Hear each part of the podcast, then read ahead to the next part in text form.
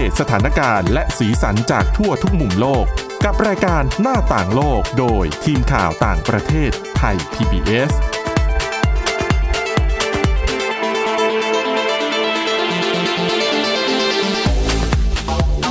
วัสดีครับ ต้อนรับคุณผู้ฟังสู่รายการหน้าต่างโลกกับทีมข่าวต่างประเทศไทย PBS นะครับ วันนี้อยู่กับคุณกรีนจิราวัตรมาสุขและผมก้าวพงศธรสุขพงศ์ครับ ครับผม สวัสดีฮะ วันนี้มีหลากหลายเรื่องราวนำมาเล่าให้คุณผู้ฟังได้ฟังกันนะครับ มีทั้งเรื่องของความขัดแย้งระหว่างอิสราเอลกับปาเลสไตน์รอบใหม่ที่ครั้งนี้ หลายฝ่ายก็กังวลว่าจะนำไปสู่การทำสงครามอย่างเต็มรูปแบบหรือเปล่า เดี๋ยววันนี้มาวิเคราะห์กันนะครับ แล้วก็เรื่องของชายสหรัฐที่ถูกจับหลังจากเอาเงิน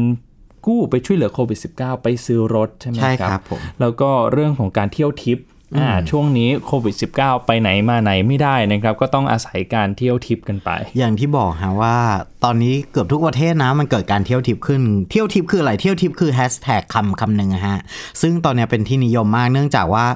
ไปไหนมาไหนไม่ได้เนื่องจากวิกฤตโควิด -19 นี่แหละ ก็ทำให้ไปขุด คุยรูปเก่าๆ รูปที่เคยไปเที่ยวอะไรอย่างเงี้ยแล้วก็โพสต์ลงไปในสื่อสังคมออนไลน์ ไม่ว่าจะเป็น Facebook Instagram หรือว่า Twitter นะครับ แล้วก็จะเพิ่มคำแฮชแท็กคำหนึ่งไว้ว่าเที่ยวทิป นั่นคือที่มาของคำทั้งหมดฮะ แต่ว่าจะบอกว่าตอนเนี้ยมันก็ผ่านมาสักระยะเวลาหนึ่งแล้วที่ทุกคนเนี่ยไปหารูปเก่าๆมา แล้วก็บอกว่าเที่ยวทิปเที่ยวทิปเที่ยวทิปก็เลยเกิดคำถามว่ารูปเก่าที่ทุกคนไปเที่ยวเนี่ย หมดไปจากคลังหรือยัง เนื่องจากมันไม่สามารถไปที่ใหม่ได้นะฮะ เพราะฉะนั้นเนี่ยมันก็น่าจะหมดหรือว่าใกล้จะหมดเต็มที่แล้วฮะ แต่ว่านี่คืออีกทางออกหนึ่งฮะ ของการเที่ยวทิป เพราะว่าตอนเนี้ย Google เขาเพิ่งคิดค้น AI ที่จะตัดต่อคุณไปใส่บนพื้นหลังใหม่แถม มันยังสามารถปรับแสงเงาบนใบหน้าของคุณให้เข้ากับสภาพแวดล้อมได้ด้วยครับถามว่ามันเป็นยังไงถ้าเกิดว่าเป็นแต่ก่อนเนี้ย เวลาเราใช้วิดีโอแคมของ Google หรือว่าอะไรก็แล้วแต่เนี่ย เวลาภาพที่มันออกมา หน้าก็จะลอยบ้างละมันจะไม่เข้ากับพื้นหลังบ้างละหรือไม่ก็มันจะไม่เนียนมันจะทำให้เกิดภาพแวบแวบแวบแวบอะไรอย่างเงี้ยกับภาพพื้นหลังอะไรอย่างเงี้ยฮะทีมวิจัยของ Google ครับเขาเพิ่งตีพิมพ์เอกสารวิจัยของพวกเขาจากการคิดค้นเทคโนโลยี AI ที่สามารถตัดต่อพื้นหลังพร้อมปรับแสงเงาของวัตถุบนภาพได้ ปรับยังไงปรับให้เข้ากับแสงเงาของพื้นหลังใหม่ โดยที่พวกเขาเรียก텍โนโลยีนี้ว่า total light lighting นะฮะ ครับอ่า เทคโนโลยีอ่าเทคโนโลยีนี้ฮะจะสามารถตัดต่อบุคคลหรือว่าสิ่งของไปวางลงในพื้นที่ใหม่ ด้วยการตัดภาพที่เก็บรายละเอียดของภาพได้อย่างคมกริบ รวมถึง AI เนี่ยจะช่วยคำนวณภาพที่ควรจะถูกตัด แล้วก็เก็บเอาไว้ เพื่อที่ให้ภาพที่คุณต้องการเอาออกมาเนี่ยมีรายละเอียดที่มันครบถ้วน แสงเป็นแสงส้ม background เป็นแสงส้ม แต่ว่าภาพที่เราถ่ายเป็นแสงขาวครับมันก็จะปรับหน้าเราให้เป็นแสงส้ม เพื่อที่จะให้มันเหมือนรวมถึงภาพ background เรามีแสงมาจากทิศทางไหน มันก็จะปรับให้ใบหน้าเราได้รับแสงจากทิศทางนั้น มันก็จะคมมากขึ้น ลูกเล่นของมันครับ ไม่ใช่แค่การตัดภาพด้านหน้าไปแปะบนพื้นหลังใหม่แบบคมชัดเฉยๆนะฮะครับเพราะว่า Google เนี่ยได้พัฒนาระบบการปูแสงอัลฟาในการจัดรูปแบบแสงแล้วก็ตำแหน่งของวัตถุให้มีแสงเงากระทบตามที่บอก อย่างที่ผมบอกไปเมื่อสักครู่ มันจะเนียนไปกับพื้นหลังใหม่ฮะ โดยที่ไม่ต้องใช้เทคนิคที่ซับซ้อนมากขึ้น เพียงแค่การใช้ภาพสีแบบ RGB แล้วก็การกำหนดแสงแบบ HDR เท่านั้นอืม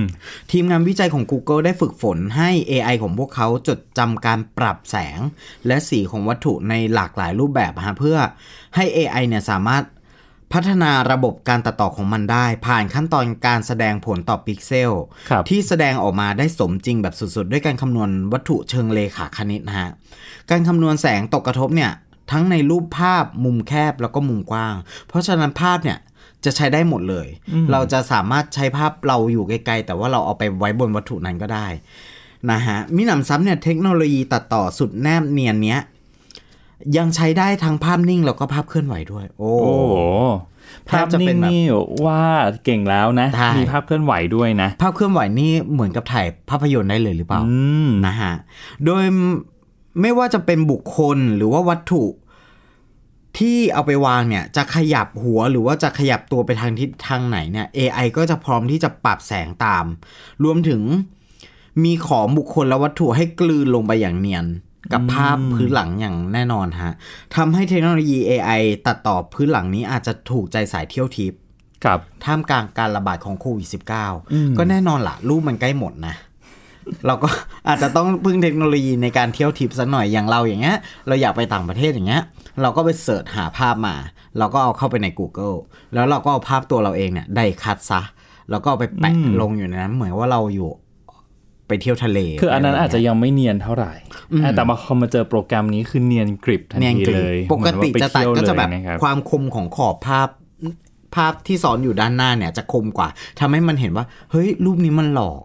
อ่านะเหมือนกับบางคนก็จะประสบปัญหาที่ว่า เราไปถ่ายภาพจริง ๆ แหละ แต่ว่าชัดลึกชัดตื้นมันคมมากเกินไปจนกระทั่งแบบ มันเหมือนว่าแสงหน้ากับแสงหลังมันไม่เท่ากันอะ่ะ มันทำให้แบบเหมือนภาพมันหลอก อย่างของผมอย่างเงี้ยเคยไปเที่ยวอย่างเงี้ย ก็มีคนมาทักว่าไปจริงหรือเปล่าอะไรอย่างเงี้ย มันก็แบบนะ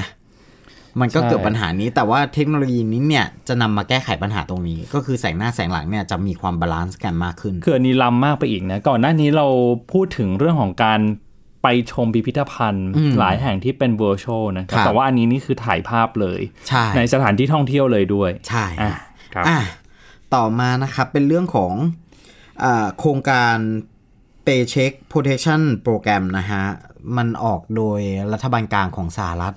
เป็นโครงการที่จะเรียกว่าไงดีล่ะ มันเป็นโครงการที่หวังที่จะช่วยเหลือผู้ประกอบการในธุรกิจขนาดเล็ก โดยมีเป้าหมายไม่ให้เจ้าของธุรกิจเนี่ยปลดพนักงานของตัวเองจากวิกฤตโควิด -19 ทั้งนี้เนี่ยโครงการนี้มันเป็นโครงการที่ดีนะ เป็นโครงการที่ช่วยชีวิตของเขาเรียกว่าอะไรล่ะในทุน ที่ที่มีกิจการไม่ใหญ่มาก แต่ทีนี้มันก็มีคนที่แบบว่าคิดจะโกงฮะ อืมอ่ามีชายสหรัฐคนหนึ่งเนี่ยถูกจับหลังจากนำเงินกู้ช่วยเหลือธุรกิจจากโควิด -19 ของรัฐบาลกลางกว่า 5 ล้านดอลลาร์ไปซื้อรถหรู3 คัน รัฐบาลเนี่ยมอบเงินเยียวยาโควิด -19 ให้กับประชาชนโดยทั่วไป กรณีนี้เกิดขึ้นในสหรัฐฮะหลังจากที่ชายคนนี้ถูกจับตัวเนี่ย ตอนแรกผมอ่านเนี่ยผมก็งงว่า มันจะโกโกงยังไง เพราะว่าเขาก็นำเงินจากการกู้เศรษฐกิจเอ่อธุรกิจ ไปซื้อรถหรือว่าไปใช้จ่ายส่วนตัวนะฮะกรณีการโกงเงินช่วยเหลือจากรัฐบาลสหอ่ารัฐบาลกลางสหรัฐเนี่ยเกิดขึ้นในมลรัฐแคลิฟอร์เนียฮะหลังเจ้าตัวเนี่ยชื่อว่ามุสตาฟากาดินกาดิลินะฮะนำเงินกู้จากช่วยเหลือรัฐบาลเนี่ยมูลค่ากว่า 5 ล้านเหรียญหรือว่าประมาณ 150 ล้านบาท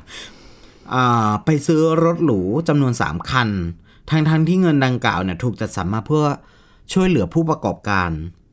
รายย่อยในสหรัฐอืมกาดีริก่อเอกสารขอเงินกู้จากรัฐบาลกลางเพื่อช่วยเหลือธุรกิจของเขาโดยในแบบฟอร์มเนี่ย ระบุว่าเขาต้องการเงินจะอ่าต้องการจะนำเงินจำนวน 5 ล้านเหรียญสหรัฐ ไปใช้ในการจ่ายค่าจ้างให้แก่พนักงาน และอีกส่วนหนึ่งแบ่งไปใช้กับค่าโฆษณาของบริษัท ทีนี้ปุ๊บมันก็เกิดคำถามใช่ไหมพอฟังจบปุ๊บมันก็เกิดคำถามว่า มันเกิดอะไรขึ้นอืมทำไมเขากู้เงินมาก็ถูกต้องแล้ว แต่ว่าเขาจะเอาไปใช้ประโยชน์อะไรเนี่ย มันอาจจะไม่ตรงตามวัตถุประสงค์ของอันนี้ แต่มันจะเรียกเขาจะเรียกว่าการโกงไม่ได้ มันจะเป็นว่าเป็นการนำเงินที่ได้กู้ไปใช้ผิดวัตถุประสงค์ของโครงการครับ แต่ว่าเขาใช้คำว่าโกงเงิน เพราะอะไร เพราะว่าความเป็นจริงแล้วเนี่ยกาดิริได้นำเงินดังกล่าวออกไปออกรถหรูจำนวน 3 คันทั้ง Lamborghini Ferrari Bentley แถมคนเนี้ยก็ยังได้นำเงินอีกส่วนหนึ่งไปใช้ในการท่องเที่ยวกินหรูอยู่สบาย หลังถูกจับเนี่ยเจ้าหน้าที่พบว่ากาดิริเนี่ยยังเหลือเงินกู้ที่ยังไม่ได้ใช้กว่า 2 ล้านเหรียญสหรัฐหรือประมาณ 60 ล้านบาท เรื่องนี้ยังไม่จบลงแค่นี้ครับ เพราะว่าเรื่องทั้งหมดทั้งมวลเนี่ยเจ้าหน้าที่ไปตามสืบสวนมาว่า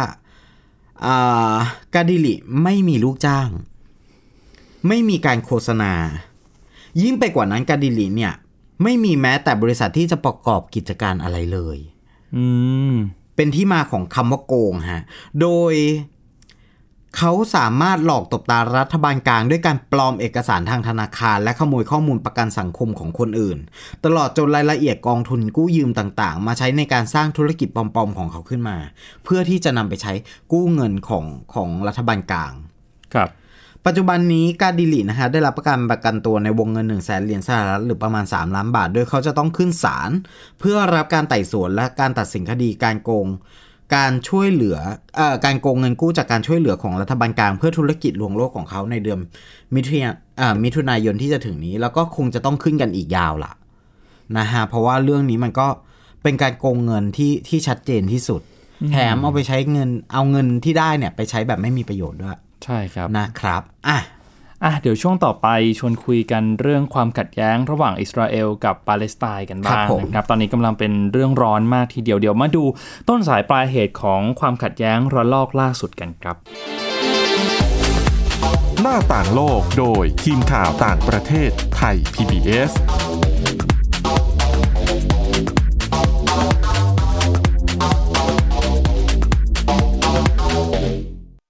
ค่ฟังความคิดก็ดังขึ้น เต็มอิ่งทั้งความรู้และความสนุกกับไทย PBS Podcast อาหารเนี่ยมันจะมีสัญญะทางการเมืองเนี่ยซ่อนอยู่ มีเจ้าหญิงแสนสวยพระองค์หนึ่งถูกสาปให้เป็นโรคซึมเศร้าคำนี้มันมีความหมายมากคำว่า winter of something เนี่ยฤดูหนาวของอะไรก็ตามเนี่ยมันจะมีเหตุการณ์ในประวัติศาสตร์ที่มันจะถูกใช้คำว่า winter เนี่ยตลอดเวลา ทางการจีนออกมาเปิดเผยนะคะว่าประชาชนที่เป็นผู้ใหญ่ประมาณครึ่งหนึ่งของทั้งประเทศอะมีน้ำหนักเกินแล้วก็เป็นโรคอ้วน ตอบโจทย์ทุกไลฟ์สไตล์ ตั้งแต่มีโควิดเนี่ย Apple สร้างสรรค์ฟีเจอร์เพื่อให้มันสอดคล้องกับโควิดเลย ผมจะนำมาเล่าใน EP นี้เนี่ย คือเกี่ยวกับค่ายกักกันอัลชวิกในประเทศโปแลนด์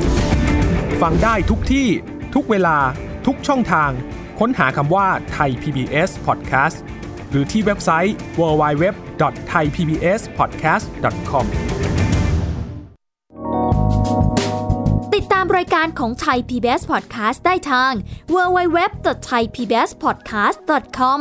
แอปพลิเคชัน Thai PBS Podcast หรือฟังทาง podcast ช่องทางอื่น ๆ Spotify SoundCloud YouTube Google Podcast Apple Podcast และ Podbean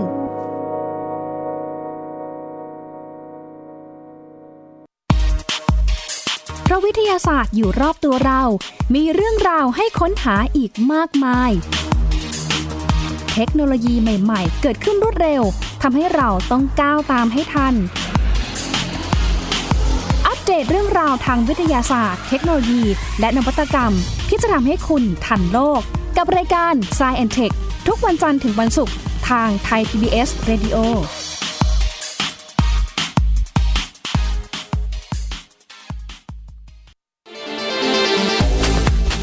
าต่างโลกโดยทีมข่าวต่างประเทศไทย PBS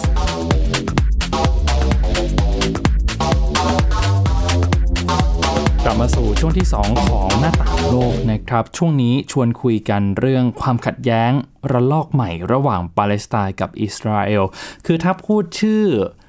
2 เรียกว่าอะไรดี2ชาตินี้ขึ้นมาเนี่ยครับผมก็จะนึกถึงเรื่องความคุ้นชินมาตั้งแต่เด็กๆนะเวลาเราพูดถึงปาเลสไตน์พูดถึงอิสราเอลก็จะ นึกโยงไปถึงเรื่องของอาเขตกาซาใช่ไหมครับครับผมเวสต์แบงก์แล้วก็ความขัดแย้งที่ยืดเยื้อมานาน แต่ทีนี้เนี่ยความขัดแย้งระลอกล่าสุดมันเกิดจากอะไร คือหลายๆ คนถ้าติดตามจากสื่อตะวันตกหลายสำนักก็อาจจะเห็นว่าเริ่มมารายงานกันหลังจากที่โอ้โหความขัดแย้งเริ่มดุเดือดขึ้นมาแล้วนะครับได้เห็นภาพของการยิงจรวดเข้ามา ในพื้นที่ของอิสราเอลอิสราเอลเนี่ยเขาก็มีระบบป้องกันเอ่อ ขีปนาวุธและการเรียกแบบนี้ หรือว่าที่เขามีชื่อเรียกเป็นภาษาอังกฤษว่า Iron Dome นะครับ ก็ได้เห็นการรบรากันอย่างดุครับเดือดผมเหมือนกันสำหรับในตลอด ช่วง 2 สัปดาห์ที่ผ่านมานะครับคือต้นสายปลายเหตุของความขัดแย้งในครั้งนี้เนี่ยต้องย้อนกลับไปเมื่อช่วงเดือนตุลาคมปีที่แล้วครับคือเดือนตุลาคมปีที่แล้วเนี่ยทางศาลแขวงในนครเยรูซาเล็ม ซึ่งเป็นคล้ายๆเมืองศักดิ์สิทธิ์ของอิสราเอลเนี่ยนะครับเขามีคำตัดสินให้ครอบครัวชาวปาเลสไตน์ที่อาศัยอยู่ทางฝั่งตะวันออกของเยรูซาเล็มเนี่ยต้องย้ายออกไป ทีนี้มันเป็นเรื่องเป็นราวขึ้นมาสิครับ เพราะว่าทางฝั่งตะวันออกของเยรูซาเล็มเนี่ยจริง ๆ เป็นเขตเป็นชุมชนที่เขาให้ชาวปาเลสไตน์อาศัยอยู่อืมมาก่อนแล้วนะครับ ทีนี้ให้ออกไปเนี่ยไม่ได้ให้ออกไปเปล่าๆนะ แต่ว่าจะต้องมอบบ้านมอบที่พักอาศัยของครอบครัวชาวปาเลสไตน์ประมาณหลายสิบครอบครัวเนี่ยให้กับชาวยิวด้วย อืมอ่า ทีนี้ก็เลยเป็นการสร้างความไม่พอใจขึ้นมานะครับ ก็เป็นการจุดชนวนความไม่พอใจ ระหว่างชาวปาเลสไตน์กับชาวยิวขึ้นมาอีกรอบหนึ่ง หลังจากที่คล้ายๆว่าเงียบกันไปประมาณหลายปีเหมือนกันนะครับณกรีนจำได้ไหมล่าสุดเนี่ยก็คือน่าจะซับเมื่อปี 57อืมที่เกิดการ ความขัดแย้งขึ้นมา แต่พอครั้งนี้เนี่ยก็เกิดความไม่พอใจขึ้นมาครับตั้งแต่เดือนตุลาคมปีที่แล้ว แล้วก็ยืดเยื้อมาเรื่อยๆ มีการประท้วงเรื่อยๆ เหมือนกัน แต่ว่าช่วงนั้นเนี่ยถ้าเราเห็นในข่าวก็จะเห็นว่าอิสราเอลมีมาตรการล็อกดาวน์ด้วยนะครับเขาก็มีคำสั่งห้ามรวมตัวกันอาจจะไม่ได้เห็นภาพของคนมารวมตัวกันเยอะแยะมากมาย แต่ก็เป็นที่รู้กันว่าคำตัดสินของศาล แขวงในเยรูซาเล็มเนี่ยสร้างความไม่พอใจให้ชาวปาเลสไตน์เป็นอย่างมากทีเดียว ทีนี้หลังจากตัดสินไปแล้วเนี่ยชาวปาเลสไตน์ก็พยายามจะยื่นอุทธรณ์ครับก็ยื่นไม่ได้นะครับจนมีการประท้วงเรื่อยมาทีนี้เนี่ยการประท้วงมันก็ทวีความรุนแรงมากขึ้น ในช่วงเดือนพฤษภาคมก็คือเดือนนี้เนี่ยนะครับช่วงต้นเดือน มีกลุ่มคนมาพยายามที่จะเข้าไป ภายในมัสยิดอัลอักซอรครับเมื่อวันที่ 4 พฤษภาคม คือมัสยิดอัลอักซอรเนี่ยมีความสำคัญมากนะครับ เพราะว่าเป็นสถานที่เป็นศาสนสถานศักดิ์สิทธิ์ อันดับที่ 3 ของโลกอิสลามเลยครับผมนะครับคือกลุ่มคนปาเลสไตน์เนี่ยพยายามรวมตัวกันที่จะเข้าไป คือบางส่วนเขาต้องการเข้าไปประกอบพิธีกรรมทางศาสนาในช่วงเดือนรอมฎอน อีกส่วนหนึ่งก็ต้องการไปประท้วงเนี่ยแหละนะครับ ทีนี้ ทางการอิสราเอลก็พยายามปิดกั้นขัดขวางไม่ให้พวกเขาเข้าไปที่มัสยิดก็ยิ่งสร้างความไม่พอใจมากขึ้น แต่ว่าท้ายที่สุดแล้วเนี่ยผู้ชุมนุมแล้วก็กลุ่มชาวปาเลสไตน์สามารถเข้าไปปฏิบัติศาสนกิจได้ และบางส่วนใช้กลับไปจัดการประท้วงด้วย ก็เลยนำไปสู่การใช้กำลังปราบปรามอย่างรุนแรงที่นี้ก็เลยเกิดการปะทะตามมานะครับ คือตำรวจอิสราเอลเนี่ยก็ใช้กำลังปราบปราม ยิงเข้าไปในมัสยิดนะครับยิงกระสุนยาง ยิงแก๊สน้ำตาเข้าไปในพื้นที่มัสยิดในขณะที่ชาวปาเลสไตน์กำลังทำพิธีละหมาดกันอยู่ ก็เลยเกิดความไม่พอใจเกิดเป็นการปะทะกันนะครับซึ่งอย่างที่ผมบอกไปเหตุการณ์นี้เนี่ยสร้างความไม่พอใจแล้วก็เกิดเสียงวิพากษ์วิจารณ์อย่างมากในกลุ่มชาวปาเลสไตน์เพราะว่าไปเกิดในศาสนสถานสำคัญอันดับที่ 3 ของโลก ที่ตั้งอยู่ในเขตเยรูซาเล็มตะวันออกด้วยนะครับ ทางกลุ่มฮามาส กลุ่มฮามาสเนี่ยเป็นปีกการเมืองที่มีกลุ่มติดอาวุธเป็นของตัวเอง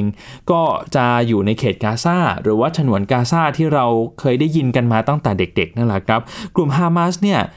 เขาก็มีกองกำลังที่เป็นกองกำลังติดอาวุธเอ่อเป็นกลุ่มสุดโต่งของตัวเองเหมือนกันนะครับเขาก็เตือนให้เจ้าหน้าที่อิสราเอลเนี่ยยุติการใช้ความรุนแรงต่อชาวปาเลสไตน์นะครับ แล้วก็ขีดเส้นตาย บอกว่าเจ้าหน้าที่อิสราเอลเนี่ยจะต้องถอนกำลังออกจากเขตมัสยิดภายในช่วง 6 โมงเย็นของวันที่ 10 พฤษภาคม แต่จนแล้วจนรอดอิสราเอลก็ยังไม่มีท่าทีว่าจะหยุดใช้ความรุนแรงก็เลยนำไปสู่ความขัดแย้ง การใช้กำลังตอบโต้ของกลุ่มฮามาสแล้วก็รัฐบาลอิสราเอลกองทัพอิสราเอลอย่างที่เราเห็นกันว่า มีการยิงจรวดหลายลูกมาจากเขตกาซาแล้วก็ถูกสกัดไว้ด้วยระบบป้องกันภัยทางอากาศ หรือว่า Iron Dome ของอิสราเอลนะครับทางฝ่ายอิสราเอลเนี่ยเขาก็เปิดปฏิบัติการโจมตีทางอากาศ ถล่มอาคารบ้านเรือนในกาซาจนได้รับความเสียหายอย่างหนักเหมือนกันนะครับ แล้วที่สำคัญก็คือมีผู้ที่เสียชีวิตแล้วก็ได้รับบาดเจ็บด้วย คือตัวเลขเมื่อช่วงสุดสัปดาห์ที่ผ่านมาเนี่ยน่าจะอยู่ที่ประมาณ 140 กว่าคนที่เสียครับชีวิตไปนะครับ ในจำนวนนี้ก็มีเด็กแล้วก็ผู้หญิงรวมอยู่ด้วย ก็เป็นเรื่องเป็นราวกันขึ้นมา แต่ว่าสิ่งที่ทำให้เหตุการณ์มันทวีความรุนแรงมากขึ้น แล้วก็ได้รับความสนใจใน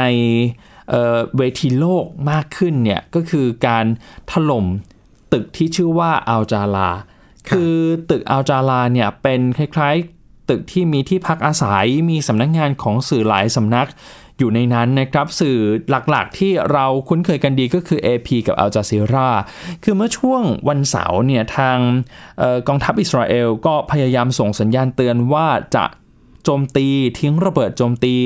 ตึกแห่งนี้นะครับ เพราะอะไรเพราะว่าเขาเนี่ยอ้างว่าในตึกนี้มีสำนักงานแล้วก็คลังเก็บอาวุธของกลุ่มฮามาสอยู่ด้วย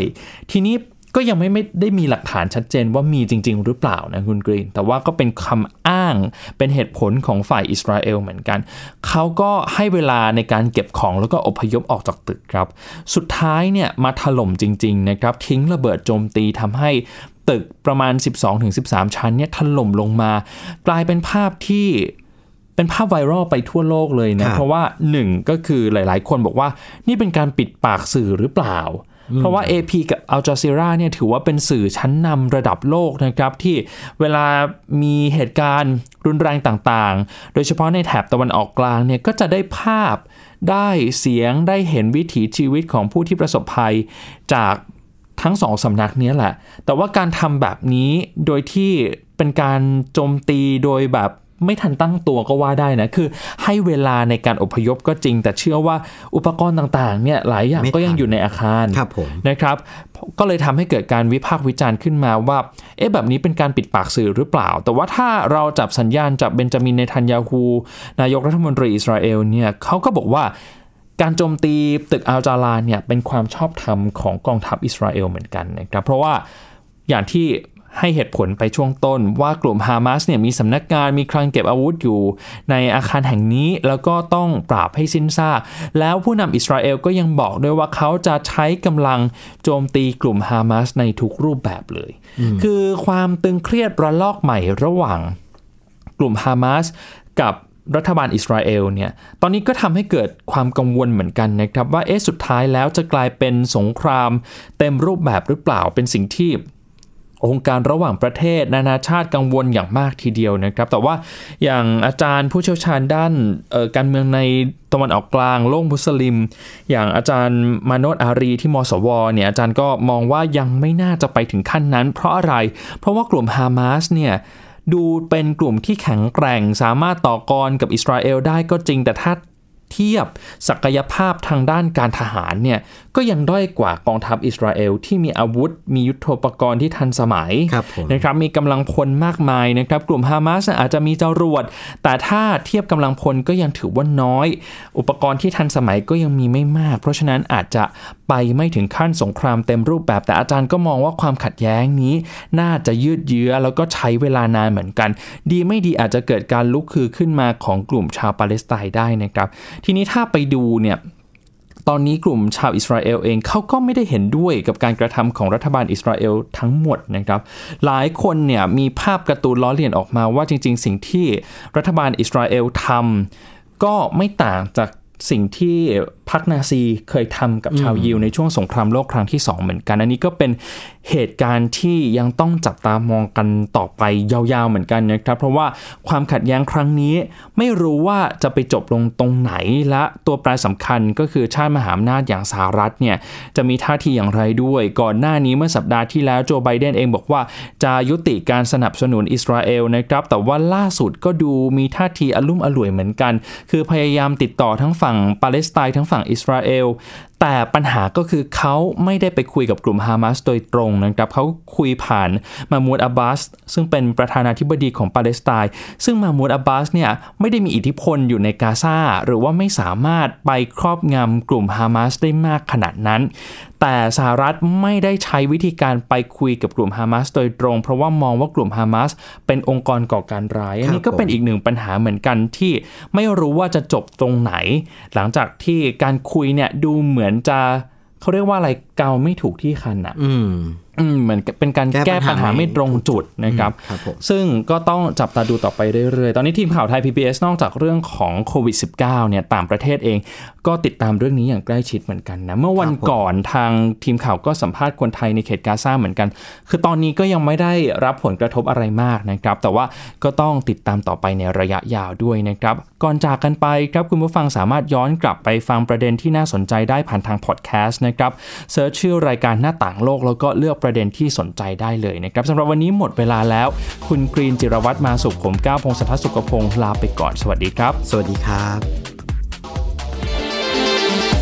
Thai PBS podcast View the world via the voice